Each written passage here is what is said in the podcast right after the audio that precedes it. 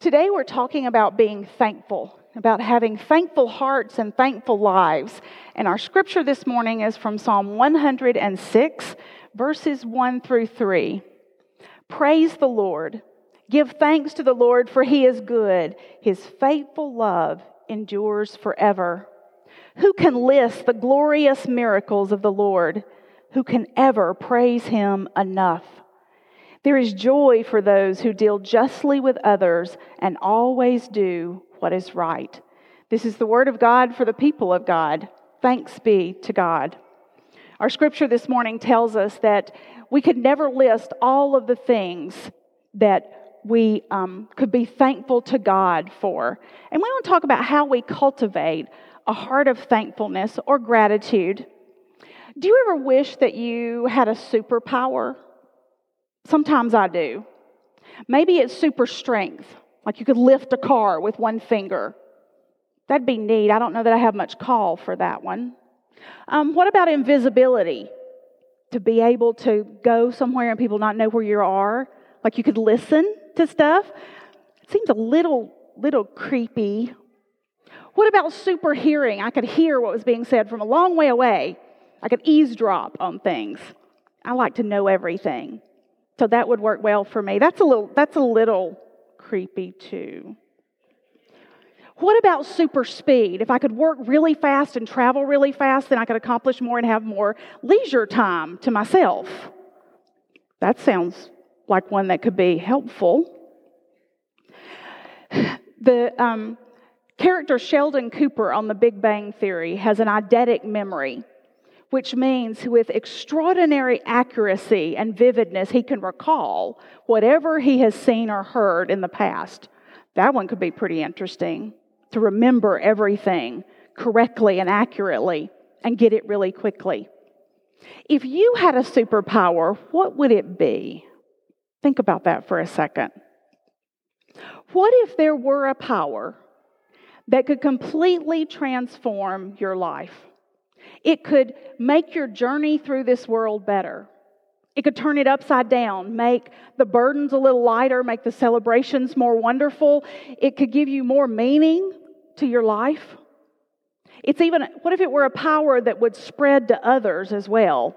It was contagious and you could catch it and share it with others so that the betterness, I know that's not a real word, but they could experience a better life as well. Would you be interested in that particular superpower? I think I would. Well, that power does exist, and it's called thankfulness. Thankfulness is having a consciousness of having received a benefit. We have lots of synonyms for it, including appreciation or gratitude. The Bible likes the word thanksgiving, thankfulness. In the Old Testament, Thankfulness comes up 146 times. That's a lot for those 39 books. And almost all of those, the great majority of them, 114 of them, are the Hebrew word yada. And it's an odd word. Um, it's translated thanks, praise, glorify, or confess, because those are kind of all mixed together when it comes to God. We are thankful for God's presence and gifts and blessings. And in response to that, we confess where we don't live up to God's standards. It can also mean to throw something or to cast something down. We cast away anything else and we blurt out praise. So it's a kind of an interesting word. In the New Testament, there are three verbs for thanksgiving. And 71 times we talk about being thankful in those 27 books of our New Testament. And the vast majority of those are the verb Eucharisto, which is celebration or celebratory, to show oneself grateful, to give thanks. Now, that might have sounded like a familiar word to you. It might have sounded a lot like the word Eucharist, which is one of the words we use to describe Holy Communion or the Lord's Supper, a time when we gather in the presence of God and we celebrate with glad and thankful hearts what Jesus Christ has done for us and is doing in us and through us. But you know, we're not the only ones who know that there's some key about being thankful. Now we find that science is picking up on this as well. I found a study published in Psychology Today that listed a lot of characteristics, a lot of things that can happen if you are thankful. I'm going to share a redacted list of those. Um, being thankful increases your happiness. Counting your blessings leads to a heightened sense of well being and an especially positive mood. It also makes your happiness last longer. Ice cream will make you happy right now. But being a positive person, being thankful and gra- grateful, will make that happiness last and endure longer. Being thankful helps you guard against the, the negative effects of stress and anxiety. Gratefulness is associated with decreased anxiety and depression. Being thankful decreases your materialism. This one was interesting to me.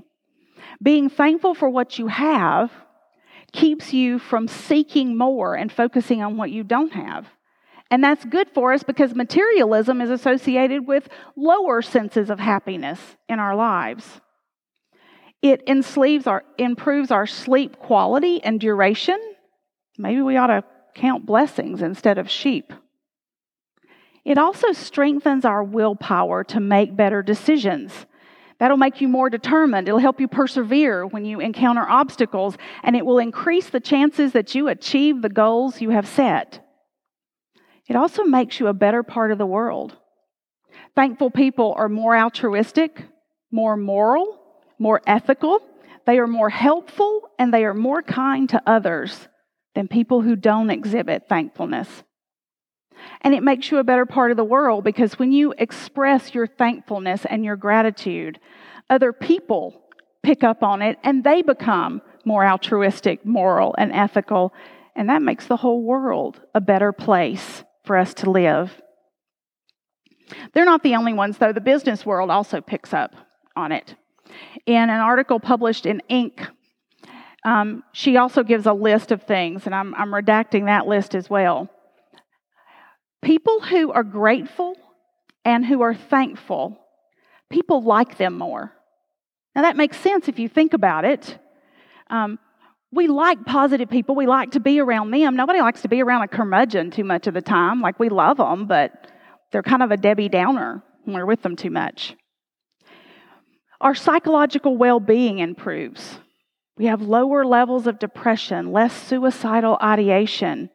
It's linked to fewer toxic emotions.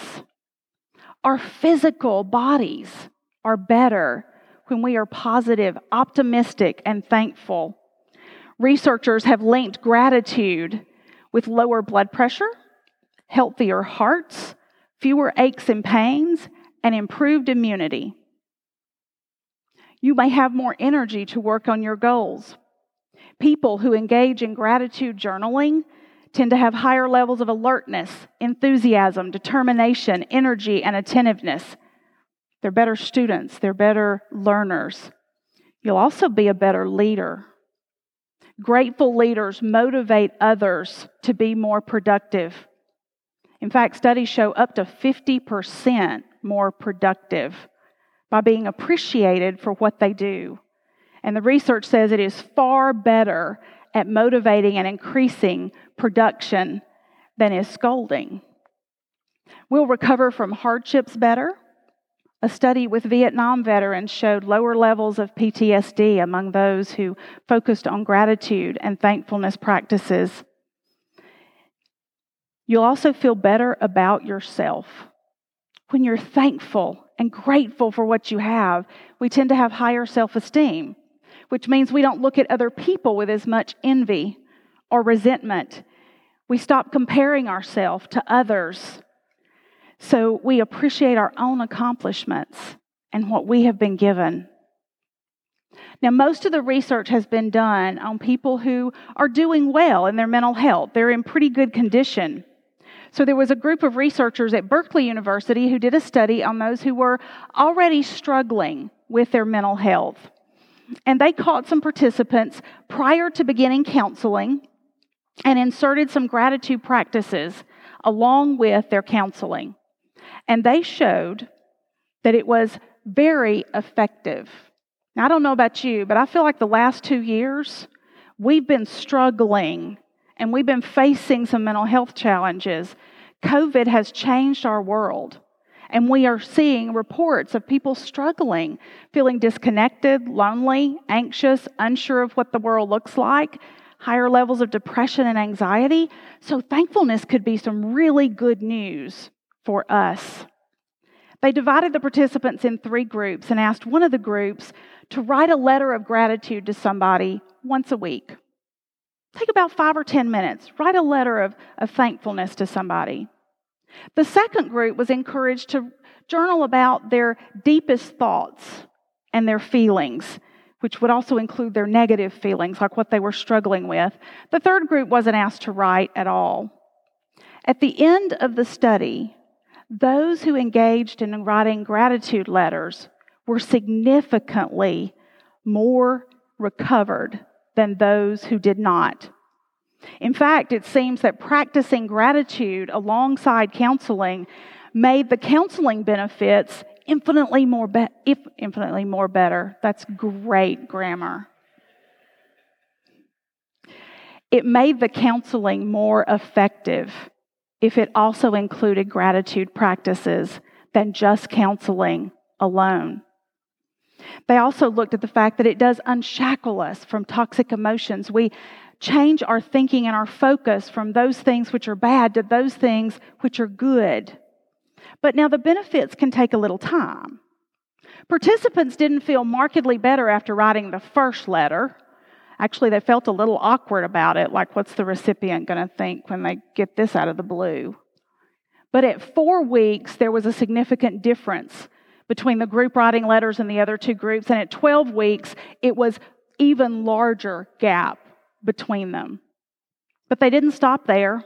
They used an FRMI, an fMRI machine to look at the brains of the people who wrote the gratitude letters and they showed increased activity in a portion of the brain that has to do with learning and decision making. Expressing gratitude helps train your brain to see things to be grateful for, to make better decisions, to have overall improved life satisfaction. These results have led a lot of counselors, a lot of mental health therapists to add gratitude practices alongside the services that they provide. Now, for me, this is science only noticing what God already knew. 146 times we talk about thankfulness in the Old Testament. 71 times we talk about it in the New Testament. It infuses so much of the, of the story as Scripture to praise God, to be thankful. They even took offerings to the temple in the Old Testament just for Thanksgiving, just Thanksgiving offerings, just because I'm thankful for all God has done for me. So, how can we cultivate a greater sense of thankfulness in our lives? Well, I'm reminded of the hymn that says, Count your many blessings, name them one by one. And this is something we shouldn't just do at Thanksgiving. It's something that should be a regular part of our lives. As a matter of fact, that's what makes it more effective. It can't be an occasional event, it needs to become a lifestyle. So, the first thing to do is to look for the good. Look for things that you can be thankful for. Have you ever noticed that when you buy a new car or you're even thinking about it, that it suddenly seems like those cars are everywhere? Like everybody else went out and bought one of those cars. They're just more on the road. Well, that's not necessarily true. There's an effect called the Baader Meinhof um, phenomenon. We better word for it is just frequency illusion. Our brains are bombarded with information all day long and all the time. And our subconscious mind only chooses to put some of those things forward to our consciousness because we need to be doing things like paying attention to our safety or paying attention to our driving or focusing on our work. But when something has been brought into our consciousness, like test driving that car or buying it, we then tend to notice it more often. So if you look for the good, you will find the good. And the more you look for the good, the more good you will find. But the opposite is true as well. If you look for the bad, you will surely find the bad. Now, I'm not suggesting that we be Paula naive, or foolish. There is bad out there in the world, and it's our job to stand against it, to carry the light of God into the dark places of the world, to stand for justice and righteousness and holiness. But if we only focus on the bad, our perception can become skewed. So, my second suggestion for cultivating thankfulness is to not overconsume the news. News is a major culprit of negative mindset. If you watch the news in the morning, they tend to recycle it every 30 minutes. And they do that on purpose because no matter what point you come in and join what they're doing as you get ready for your day in the mornings, you will hear the major stories. and if you consume too much, if you get a steady diet of that negativity, it'll fill your soul. I laughed because my iPad corrected the word stories, major news stories, to major news worries. I don't know, maybe they're the same thing there. The simple solution is once you've heard the major stories of the day, turn it off. The third one is a gratitude journal or gratitude letters.